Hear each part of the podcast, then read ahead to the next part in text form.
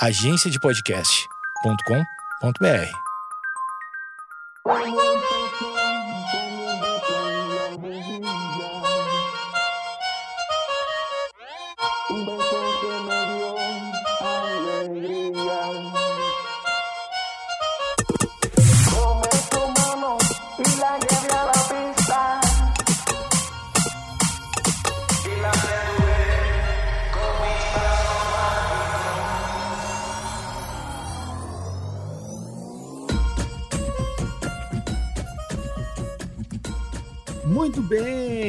Começando mais um episódio do Projeto Mendas, o seu programa diário, aquele programa que você ouve com muito carinho. Escute com fones, escute com fones, que hoje é entrevista. E você sabe aqui que no, no- nesse gravadorzinho aqui que eu tenho, no, no Zoom H4, o melhor é para você ouvir as duas vozes muito bem, ouvir no fone de ouvido. Você ouviu essa semana a- a- as entrevistas com o Júnior Maiká, o criador do O Bairrista, que é uma entrevista que foi muito legal, é, é, dividida em três episódios.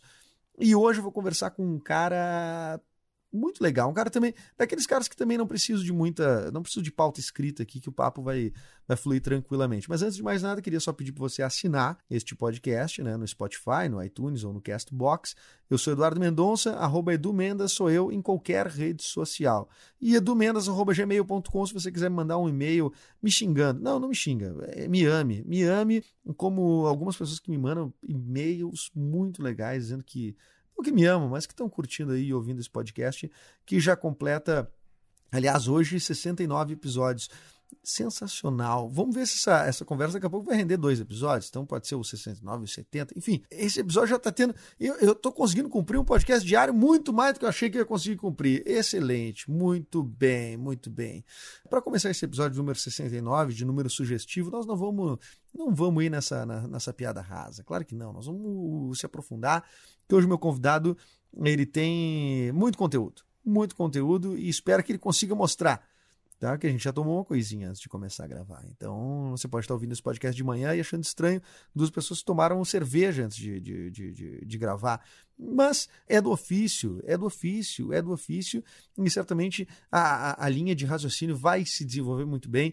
É, vamos falar um pouco sobre um pouco sobre tudo, mas a gente vai começar pela comédia e por isso que eu queria dar as boas-vindas aí pro Marcito Castro, e aí, meu velho?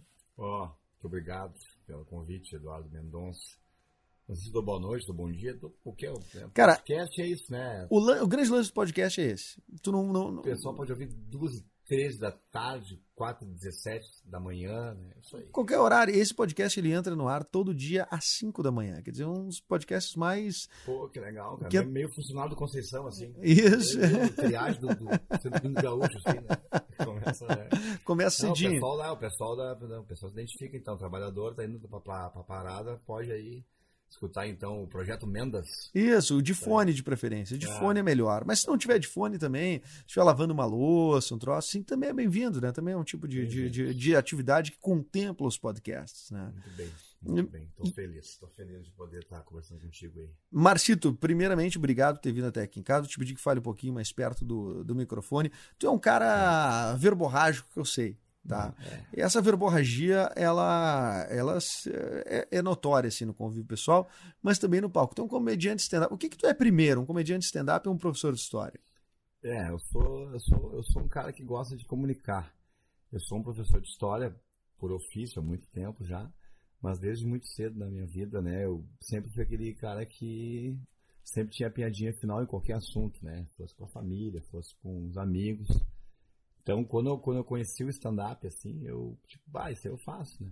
Quando, quando é que tu conheceu o stand-up, propriamente? Eu conheci o stand-up, é muito complicado, né? Essa, porque eu conheci stand-up mesmo ali quando começou a aparecer no, no, no, no YouTube.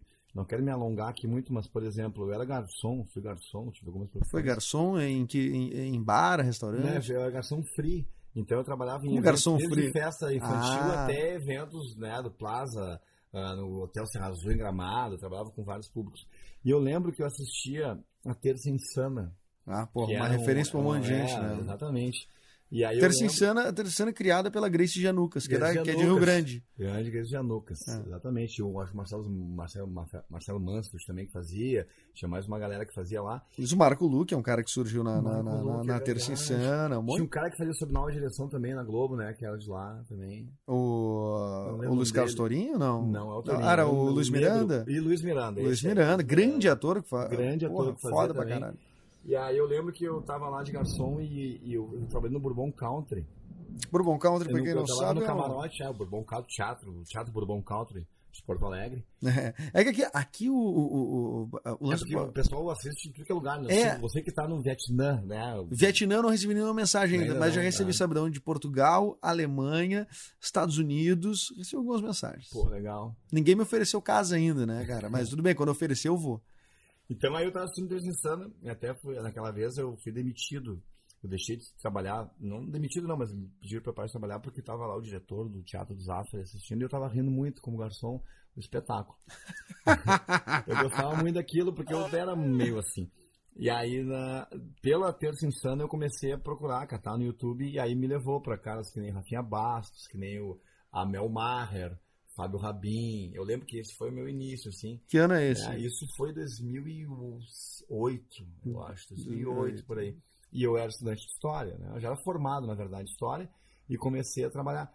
E eu percebia que o meu, meu, meu, meu perfil de, de, de aula era, era sempre assim, né? de, de, de fazer humor e tal. E eu lembro muito que, até por ser professor de história, quando eu fiz cursinho, foi no cursinho que eu descobri que eu queria fazer história, porque os professores davam aquele conteúdo de uma forma engraçada e eu sempre tive esse, tive esse lado de humor, de humor, de essa coisa do celular que é distorção cômica, eu fazia qualquer assunto. Qualquer assunto sempre eu dava uma distorção e tal. E aí eu lembro que. Aí quando eu comecei a querer fazer faculdade de história e tem aquela coisa militância, me envolvi um pouco com política, pensei, não, não posso ser isso aí, eu tenho que ser um cara sério.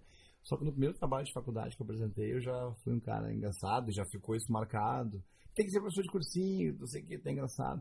Eu tentei, eu tentava resistir. Mas o que, que o isso. ensino do cursinho tem de diferente? É- Precisa ser engraçado para ser professor de cursinho? Não, não precisa. É porque era um formato que deu muito certo, né? Aqui no Sul, em outros lugares também, que era o professor meio, meio.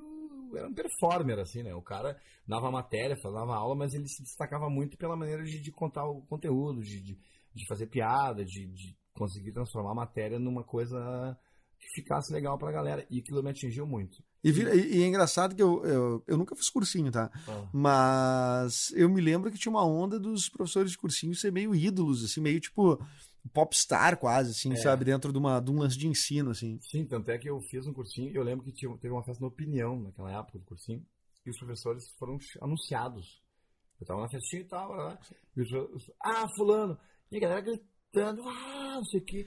É isso aí. Celebridade. E tu era Marcito já? Não, era Márcio, não, era Márcio. É. E aí eu pensei, olha só, o cara dá uma aula legal, engraçado, e tipo assim, todo mundo, sabe, aplaude, grita, bah, olha só que.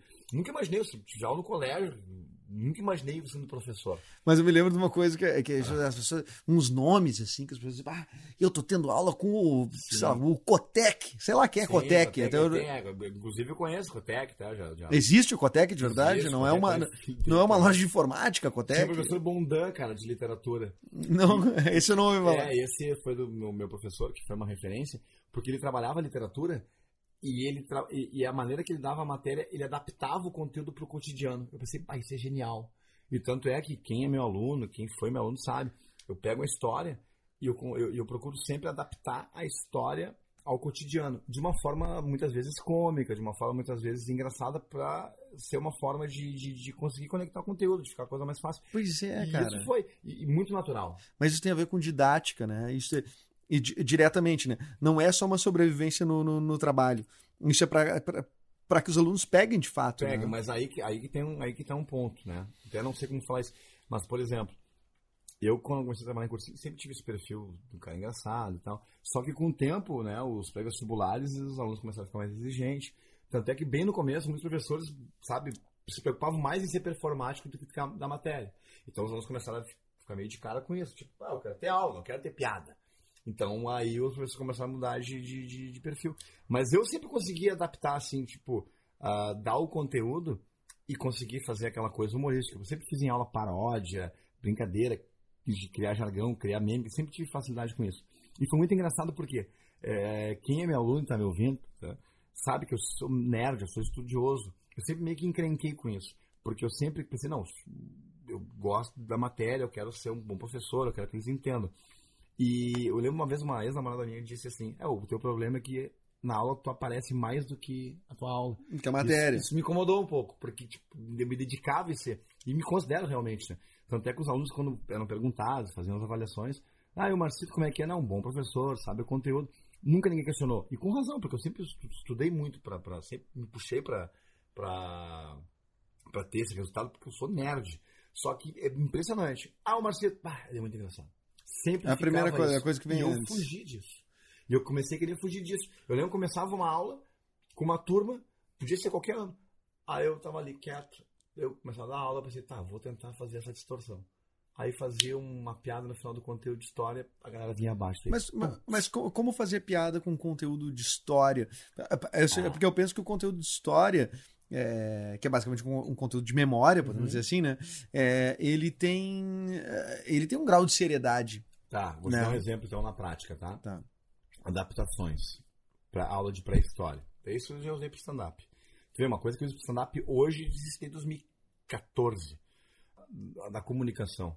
A comunicação na pré-história, na a fogueira, o fogo, a, a produção do fogo, que é mais ou menos 50 mil anos atrás, ela, ela, ela isso é pesquisadora de uma professora do- do- da, da UFMG disse, ela facilitou a comunicação humana, porque as pessoas uma perto da outra, em torno da fogueira, se comunicavam e começaram a emitir sons fonéticos que facilitavam, né, a, a- o, digamos, a criar o idioma, criar a língua em função de alguma necessidade. Aí eu, eu falo, por exemplo, tá o cara com a mulher dele na, na fogueira e de repente ele fala pra ela que quer uma pedra, que ela conhece uma pedra. E, e não tinha língua, não tinha idioma. De repente ele emite um som tipo. Aí, aí tipo, blá, vira, pega pedra, entende? Com o tempo. De repente ele vai respondendo, né? Blá, Vai te fuder, pega tu não sou empregado. Entendeu?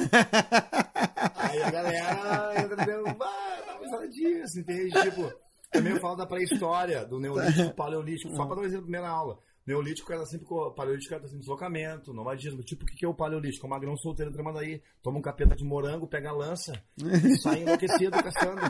É. A lança, não o lança. É, e pode ser a mina também, entendeu?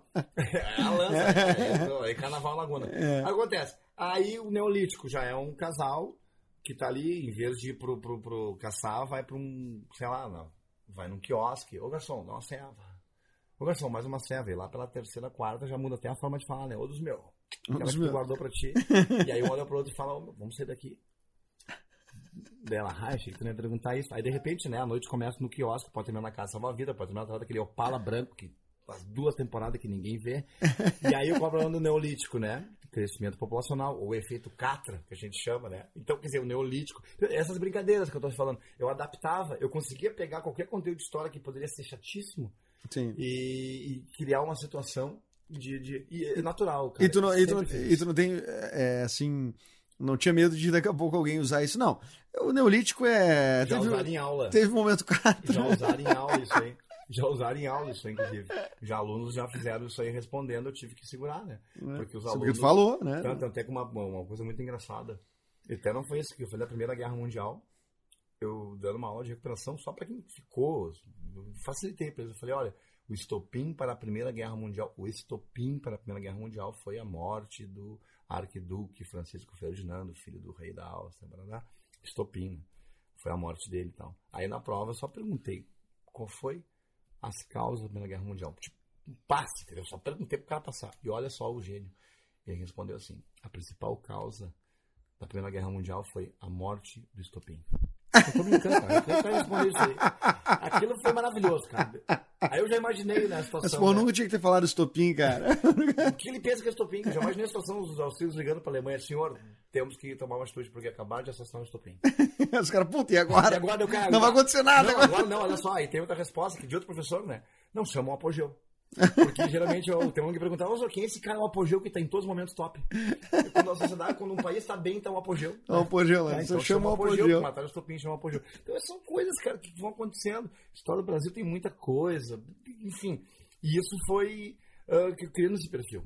Tá, e- tá, vai perguntando. E tu daí- virou comediante stand-up. Aí que tá. Isso foi. Isso eu lembro. Isso eu tava numa palestra. Isso eu lembro, quer dizer, o resto. É, o resto, uma palestra que eu estava lá no, em Arroio dos Ratos, que eu fui com um cursinho que eu trabalhava. A Praia Nobre, tipo, É, do Rio o Grande do Sul. Ratos é o pessoal lá, né, no interior. E gente finíssima lá, o pessoal. E, e eu fiz uma palestra sobre pré-ENEM. E aí eu contava muita piada. No meio do conteúdo eu contava histórias, dizendo o seguinte, que eu, eu era, tive uma infância muito pobre, que eu lembro que uma vez eu ganhei de Natal, meu pai não tinha dinheiro pra me dar, que uma vez eu ganhei de Natal o Homem Invisível. Aí o pai, ele tá ali, Márcio, onde? Pai, tá ali, tá ali. Tá ali, Eu, tá ali. "Eu, tá, tá", né? Pô, mas não- E aí o, aí o diretor do curso falou, mas tu tem que fazer stand-up, cara. Tu tem textos assim, tu tem uma, uma maneira de tu visualizar o conteúdo, que tu tem umas sacadas, tu tem uns... Que hoje em dia, o pessoal que sabe stand-up é o tal do punchline, né? Que seria a, piada final, a a- distorção, né? é, o gol. o gol, né? Hum. E tu tem isso muito bem. Daí eu falei, bah, cara, só que o problema é que stand-up a galera vai pra rir. Eu tenho esse compromisso de fazer. Na sala de aula eu sou um professor. E, tipo, se ninguém ri, azar, eu tô dando aula, entende? Passou. E eu meio que. E os alunos falavam muito. Os alunos falavam muito. Ô, senhor, tem que fazer stand-up, tem que fazer stand-up. Eu sempre meio que tentava driblar isso. E o mais engraçado, assim, né? Depois a gente vai falar mais disso. Não sei se dá tempo. 2018, Dá, dá, que ano cara, que passado, tempo é nosso, cara. 2018, cara, foi uma ruptura, por quê? Eu pensei, não, os cursos estão se aprofundando, eu sou muito estudioso, então assim, ó, acabou aquele Marcito. Porque eu fazia paródia com tudo que é música, eu tenho paródia com música da Anitta, do Safadão, eu tenho música minha, eu sempre criava memes, enfim, sempre tive, o aluno sempre lembra de mim de forma engraçada, eu queria, não, chega, eu quero ser lembrado por um professor que, que conteúdo, ninguém me criticava, eu gostava da minha aula, só que se perguntasse sem especificar nada. E o Marcito? Ah, ele é engraçado. Isso me incomodava. Não, não, Mas- eu, eu quero tirar, porque eu não queria. Porque o cursinho tava migrando para uma coisa mais séria. e Eu queria, eu queria, eu queria, eu queria amadurecer. Tipo assim, eu não quero ser esse cara. E em 2018 eu conversei com o pessoal do meu curso. Falei, ó, agora chega. Eu vou ser um cara sério. E, na- e aí teve alunos que eram alunos de anos anteriores, que no- nas primeiras aulas, começou em março, estranharam. Tá, mas o que tá acontecendo com o Marcito? Porque ele tá muito sério. E eu focado, dando aula séria e tal, segurando, não falava nada. Aí, aí, aí lá por maio eu pensei, tá, vou tentar, né? Aí teve uma aula de renascimento, aí eu fiz um, um setzinho de, de coisa com renascimento e a galera veio abaixo. Tu já, entendia que, tu já entendia que era um set Já piadas, sim, cara, era aí eu meio pensei, vou instintivo. testar, não aguentei. Aí fui. Eu já tinha de anos anteriores, né? Aí fui, aí virou comentário, ela, mas, bah, tua aula é muito. Não sei o que, não sei o que. Eu pensei, bah, olha só. Fiquei dois meses na aula séria e tal, ela gostou, mas quando eu fiz isso aqui, parece que. Aí eu pensei, quer saber, cara, eu, eu tenho um monte de coisa, texto, tenho um monte de coisa da minha vida, né? Do meu bairro, da minha família, de aula. Vou tentar fazer um stand-up, que eu pensei, vida de sor, que seria de isso. suor. E É. tem, foi. E aí eu falei, o que você acha, galera? Pá, galera, tem que fazer isso, bah, muito legal, tal, tal. Eu fui atrás de bar. E aí, o meu começo de stand-up é bem diferente de muita gente, né? Porque eu comecei com um show de 60, 70 minutos. Meu primeiro show foi um show solo. Olha aí. E tinha, lá, Sim, tu tinha uma. tu tinha- É. Porque o conteúdo tu tem, né? É. Tu precisava arranjar a piada dentro de cada É, coisa. exatamente. Eu precisava arranjar. Ah. E foi, cara. Claro, hoje muita coisa eu melhorei, óbvio. Mas foi assim, foi supetão e eu pensei, "Ah, vou ver agora como é que vai ser. E o pessoal adorou. Deu 110 pessoas no primeiro dia, foi muito legal. No bar lá Porra, na Cidade Baixa. sensacional. E, cara, estourou e aí foi. Cara, tu sabe que uma coisa que eu percebo assim, ó. Não vou generalizar, mas vou dizer que tem uma. Uma grande parte das pessoas que se encantam com a ideia de fazer stand-up é que é resolver sua vida, né? Uhum. É tipo, ah, é um show solo, eu posso viver fazendo comédia, isso se eu estourar eu posso ganhar uma grana incalculável, é, e isso é verdade. É, Mas eu vejo que muita gente se interessa é, é, sem ter o conteúdo. Aí fica arremedando, fica imitando, fica reproduzindo fórmulas ou, ou- ou lê livros, stand-up, daí diz, não, e a partir disso eu vou construir uma piada. E tem poucas impressões interessantes sobre a vida e pouco conteúdo relevante. Eu tenho a impressão que tu sai na frente se tu assume o teu lance como professor de história. Saca? Eu tenho, eu tenho a impressão disso, porque tem gente que, inclusive, nega a sua história. Eu vou, eu vou eu- eu dar um exemplo de um cara que não vou me lembrar o nome agora, mas eu lembro que ele foi fazer stand-up, eu vi esse show, era- ele estava começando a fazer. Ele fez um texto todo sobre, assim, dia a dia e tudo mais, e foi. Cara, fez água, se foi fraco Sim. e tudo mais, ele não tinha propriedade sobre o que ele estava falando. E aí depois eu fui conversar com o cara e tal, conversando na mesa ali e tal com ele. E eu disse, tá, mas o que tu faz? Ele disse, cara, eu sou rapper evangélico. E, eu disse, e tu não E tu não falou uma vírgula disso? é, não, não usou, não. teu- Não, teu- teu- então rapper evangélico, velho. Tu tinha que fazer um- É. uma hora de Deus sobre ser um rapper evangélico, saca? E eu acho que, que às vezes a- a- as pessoas não conseguem conectar a ideia de ter conteúdo a fazer graça. Sim. né? E eu acho que, e eu acho que isso, tu, tu, tu acha que isso é, uma- é um caminho a seguir. Tu não vai negar o lance da história, tu pretende fazer um Não. lance com história. Claro. Fiz. ah, t- e eu quero até aumentar isso que tu falou. Tem gente que, ah, eu quero fazer stand-up e procura situações engraçadas e às vezes na vida dele ele não consegue enxergar que tá ali, sabe? A situação é engraçada. Mas isso é uma coisa que o pessoal pergunta, né? Milhões de cartas, fica dos anos 80, Milhões de cartas. pessoal Cartas que vêm chegando com, feedbacks, com, né? com O embalagens de, de colinos. Colorido. Ah, é o seguinte. Ah, professor de cursinho, então, é mais fácil fazer stand-up? Não. Não. É que assim, o professor, qual é a vantagem? Tá? Eu sempre fui um cara que tive essa coisa do cômico, do engraçado. Qual é a vantagem de ser professor de cursinho? É porque eu tenho muitas turmas, tinha muitas turmas todos os dias. Então, por exemplo, eu diariamente eu vivia isso, eu experimentava. Então, se eu testava alguma coisa engraçada numa turma, não desse certo, 50 minutos depois eu tinha outra. E depois eu tinha de tarde duas turmas e de noite duas turmas. Então, quer dizer, qual é, qual é a vantagem que eu tenho? Não é porque o cursinho faz isso, é porque eu posso experimentar o meu jeito. Por exemplo, se um cara tem um perfil trabalhando em cursinho de coach, assim, de ser o professor motivador, de ser o professor que pilha a galera a estudar, que dá as... Eu eu sempre fui péssimo com isso. Se esse cara, de repente, um dia quiser ser coach, ele vai ter uma certa vantagem. Ele tá porque- na frente, larga na porque ele frente. tem experiência diária. Então eu vejo muita galera É. aí que tá começando stand-up, que às vezes tem um show por mês, às vezes dois. Não consegue. Eu já experimentei. Não consegue experimentar, é? di- Diariamente. Mas é uma coisa minha. Eu sempre fui ah, essa coisa engraçada. Qualquer situação eu vejo uma distorção cômica e sempre riram de mim. Aí eu pensava, tá, essa turma. Aí a outra turma dava certo. Tá, ano que vem vamos ver. Então sempre dava certo. Falei, Pô, então realmente eu tenho uma coisa cômica que a galera gosta. Mas pra fazer, com- pra fazer comédia tem que ter um, um, um olhar, né? Eu um acho. olhar voltado para situações específicas. Tu conseguir enxergar na situação ah, qual é o aspecto cômico. Qualquer. Isso não sa- só de história, cara. Em qualquer situação na minha vida. O Seinfeld disse isso agora, nessa, acho que tu viu, a gente comentou Aham. numa entrevista com o Ed Murphy, né? Que disse. ah, Cara, o, o comediante, ele acha. Ele consegue achar graça em absolutamente tudo. É. Ele só não pode falar absolutamente Não tudo. falar tudo. Mas ele consegue achar graça em absolutamente tudo.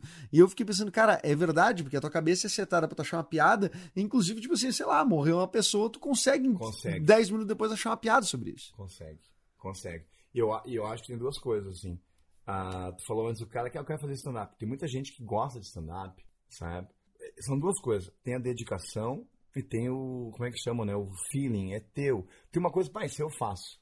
Né? Eu até conversei contigo antes aqui em off, eu disse, né, do Bruce Lee, que eu vi um filme, eu era fã do Bruce Lee, e o Bruce Lee era um artista marcial que estudava isso e tal, um cara que fazia dança performática, um cara que tinha essa destreza. E ele foi pra China e ele começou a ver os filmes chineses lá.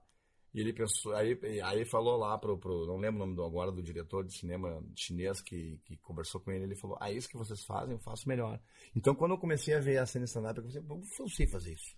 Porque eu me, me- tipo, eu tenho essa manha. Tipo, eu não sabia exatamente os- as nomenclaturas do stand-up e tudo, mas eu, me, eu consegui me imaginar fazendo isso, eu consigo fazer. E aí que eu penso, eu tenho esse, esse perfil. E, tem, e, e aí que eu penso, não adianta ter só o perfil, ah, eu sou, então, eu sou criativo, eu tenho perfil, então eu me basta. Não, aí eu tenho que estudar, tenho que dedicar pra melhorar isso. É o que eu tenho feito. E tem gente, por exemplo, que é estudioso, que gosta, mas às vezes não se encontrou. Por exemplo, futebol. Eu adoro consumir futebol, eu vejo futebol, tudo, mas eu não jogo bola. Não vai não ser é porque eu gosto de futebol Grêmio, que eu vou, né? já vou lá Ah, jogar. ah. Tem coisa que eu gosto, música, tá? Eu tentei começar Tá, mas, por violão, exemplo- Mas sabe, tipo, não quero dizer que, tipo, ah, não conseguir. Eu acho que me favorece é o seguinte: não adianta. O dom por si só não, tem que ser dedicado, todo Ah, mundo consegue. eu- eu não- Mas o que me deu certo pra mim é uma coisa que pra mim sempre foi fácil. É, eu, Eu, me imagino fazendo, eu consigo fazer. Particularmente, velho, eu acho dom, eu já falei isso no podcast outras vezes, dom, talento e tal, é, é uma desculpa preguiçosa pra tu não treinar. É. Muitas vezes, saca? Diz, É. não, eu tenho o dom disso aqui, tá, foda-se. Aí tem um cara treinando Ele mil pode- horas por ele vai, por- ele pode destacar mais que tu. É, ele exatamente. pode destacar, exatamente. Tá, mas tipo assim, por exemplo. Eu acho que tem gente que também que não, tu- não é pra. Se tu, negócio, tu é gremista ou colorado? Sou gremista. Tá, se tu olha o André do Grêmio, Tá. tá? Que não faz nenhum gol. É. Tu não pensa que de repente tu possa fazer melhor? É, Nesse verdade, caso, é. só nesse caso. Não, olhando pro André, dá. Olhando pro André, é. Especificamente o André. É, tem as referências, né? Mas eu consigo fazer melhor, claro. né? Tá, claro.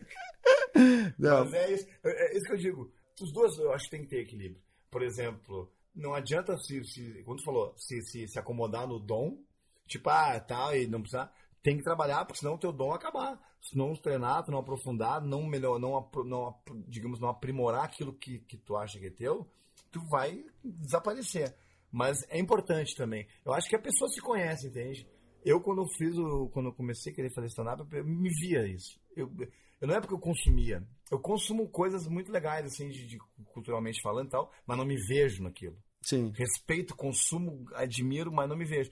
Com stand-up eu me vejo e fiz, deu. Tem dado certo, sabe? Tem. Sei lá, Não, e tu tem ido muito bem. Tu já tem material pra, pra, pra galera ver aí? Qual é, qual é as tuas redes sociais aí? Eu tenho. Tenho muito material. Na verdade, assim, ó.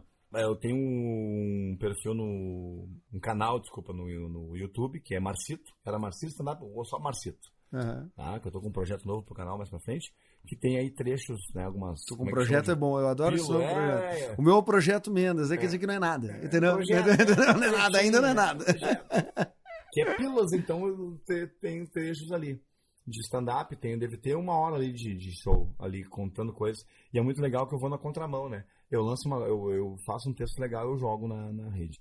Aí a galera, a gente fala, não, tem que Mas tu cuidar. vai entregar teu Não, aí texto. me, me força a. Me força a escrever mais. Não, E, e- e- E- cara, e, eu- e eu, pra mim, é uma mentira isso, de, de que, tipo, tu perde impacto do teu texto. Não, tu, tu Não. traz público pra, Traz ver, público pra ver aquela piada, velho. exatamente, o público vai lá porque ver, exa eu vi exatamente o que ele viu na internet. Claro. Ah, eu pensei que tipo, muito famoso que fez do meu filho com cigarro, que lá. O pessoal vai lá. Meu "Ah, filho com cigarro é muito bom." Tu não vai, tu não vai falar daquela, pô, vim aqui só pra ver o negócio, tu falou teu filho com Qual é, cigarro. é a história do teu filho com cigarro? Ah, porque eu, a brincadeira, né? Que, que eu, como faço stand-up, meio que sou foda-se agora, assim. Porque como professor de história tem que ser politicamente correto, Aham. tem que cuidar com as coisas que tu fala e tal. E o stand-up me dá mais liberdade de ser um pouco mais politicamente incorreto, sei lá o que, como é que chamam isso. E aí eu digo, eu tenho opiniões, né? Eu falo, eu, eu tenho um 75 que eu falo do cigarro e tal. E eu brinco, né? Que as pessoas perguntam pra gente, sabia que isso mata? Eu falei, pô. Aí tem uma cena que eu falo do meu filho, porque realmente ele me incomoda muito. Aí ele diz, ah, tu, tu- ele falou, pai, né, para de fumar. Daí eu, aquilo me machucou, aquilo me doeu. Daí eu falei, meu, vai te fuder, né? Com educação, aí, aí né? o pessoal ri disso. Eu falei, sou teu pai. Ele, ah, eu quero fumar então. Eu falei, cara, tu já tá com 10 anos, né? Com 10 anos, tu sabe, tem criança na China que tá trabalhando agora pra fazer tua roupa.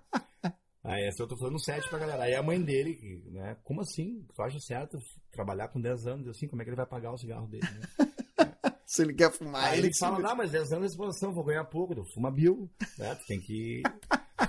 então isso é uma, uma coisa que eu não falaria em sala de aula, não estimularia ninguém a. Nem num podcast tu falaria É, no isso. podcast, né? Ah, o teu filho, não sei o que e tal. Então, quer dizer, essa liberdade, Mas as né? pessoas riem. Riem bastante. E aí acontece, aí viram no YouTube, né? E aí nos shows eu falo. E eu, eu não, faz, não tô fazendo muito mais essa. E aí o... tem gente que já aconteceu. Bah, eu vim aqui que eu vi teu vídeo no YouTube, eu vi no show que não falou do teu de cigarro. Eu falei, ah, pois é, eu quis fazer coisa nova e tal. Coisa... É muito legal. É exatamente isso. O pessoal gosta e me, faz eu, eu escrever mais. Eu devo ter aí já. É muito louco, porque a sala de aula me deu isso, ser, ser estudioso, ser, ser professor, ser. Isso me dá. Eu também sou velho, já 36 anos, não sou mais guri, né? E eu já tenho aí, tipo, uns 120 minutos de, de, de texto. assim. Caralho, é muito Já texto. usado, já usado, testado. Porque uma coisa até que o cara que é meu padrinho, que eu chamo na comédia, que é o Gil Lisboa, que me. Que me Teu lançou, padrinho, teu padrinho depois nasceu depois de. Nasceu da comédia depois de mim, meu padrinho guri, né? Que ele, ele disse uma coisa muito legal. Tu vai botando uns minutinhos e tira um. Bota outro minutinho, Tirou. tira outro. Então, quer dizer, quem viu lá o show que eu faço aí de 25, 30 minutos, lá dois minutos atrás, não é mais o mesmo, entende? Já, Sim. isso é, tem gente que tem fidelidade com o texto, de ficar um Claro. ano. Eu acho que tem um argumento pra isso, que tu vai melhorando, tu vai melhorando o timing dele. Tá, eu acho importante, mas eu me incomodo. Eu gosto de, De- sabe, de falar com de fazer no novas. Ah, e- tudo bem. Eu acho que talvez tu tenha muito eu, Eu, conteúdo. gosto de fazer. Então, tipo, eu, eu, eu acho que vai dar certo, entende? Eu acho que vai dar certo. Vai dar Geralmente certo. dá, cara. Geralmente dá, porque eu sou estudioso e eu gosto. Eu sou estudioso, e legal que frisou. Ô, Marcito, eu vou dar uma pausa agora e aí a gente vai eh, continuar essa conversa no episódio de amanhã, pode ser? Pode ser. Bom, vou dar uma, uma pausa aqui Não na conversa. para, não Não, para. tá bom. E junto comigo, então, parece. É pior que a Tata Werneck, duas Tata Werneck conversando, né? Falando, né? Fala metralhadora. Bom, ah, eu tô conversando com o Marcito Castro aqui, comediante, professor de história, e no episódio de amanhã a gente segue essa conversa, tá? Ele vai continuar aqui. Redes sociais, Marcito, pra quem não ouviu Tá. de amanhã. Aí, arroba Instagram. Arroba Instagram. Não, Ótimo, olha é o só, perfil mais só. seguido, 200 É milhões. seguido, de- né? É, ah, desculpa o Instagram. arroba Cara, fica na Arroba história, Mar- fica na história, É velho. Não, não vai pra no influência. Né? Ah, arroba Marcito Castro no Instagram, Facebook Marcito Castro também e no YouTube Marcito, Marcito só. É Marcito. só botar Marcito lá, vai aparecer a minha cara lá e uns videozinhos de stand-up. Que maravilha. Fechamos esse episódio aqui do Projeto Mendas. Assine, lembre de assinar. É de graça para assinar. Spotify, iTunes, Castbox e arroba Edu Mendas sou eu em qualquer rede social. Tu me segue, Edu Mendas, tipo encomendas, Edu Mendas. E sigo deixando a- a- aquela pergunta no ar que muita gente me mandou mensagem querendo saber a resposta. Não vou dar resposta ainda, mais para frente vou dar, que é de um testezinho de QI que eu fiz lá nos anos 90, eh, início dos 2000, que a, a pergunta é a seguinte: Quantas letras tem a única resposta correta para esta pergunta? Essa é a pergunta, tá? Eu vou responder isso daqui dois episódios, depois do Marcito, na outra semana eu respondo, tá bom? Quantas letras tem a única resposta correta para esta pergunta? Esta é uma pergunta de teste de QI nível hard, tá bom? Fica aí com essa pergunta, guarda aí e a gente se fala logo mais. Até amanhã, Marcito Castro continua com, com a gente, não, só comigo, né? Porque só, só tem eu, não tem produção nesse podcast, sou só eu, né? Então eu tá. também fiquei encasquetado com essa pessoa. É, não, mas eu, eu- depois eu te conto em off, beleza?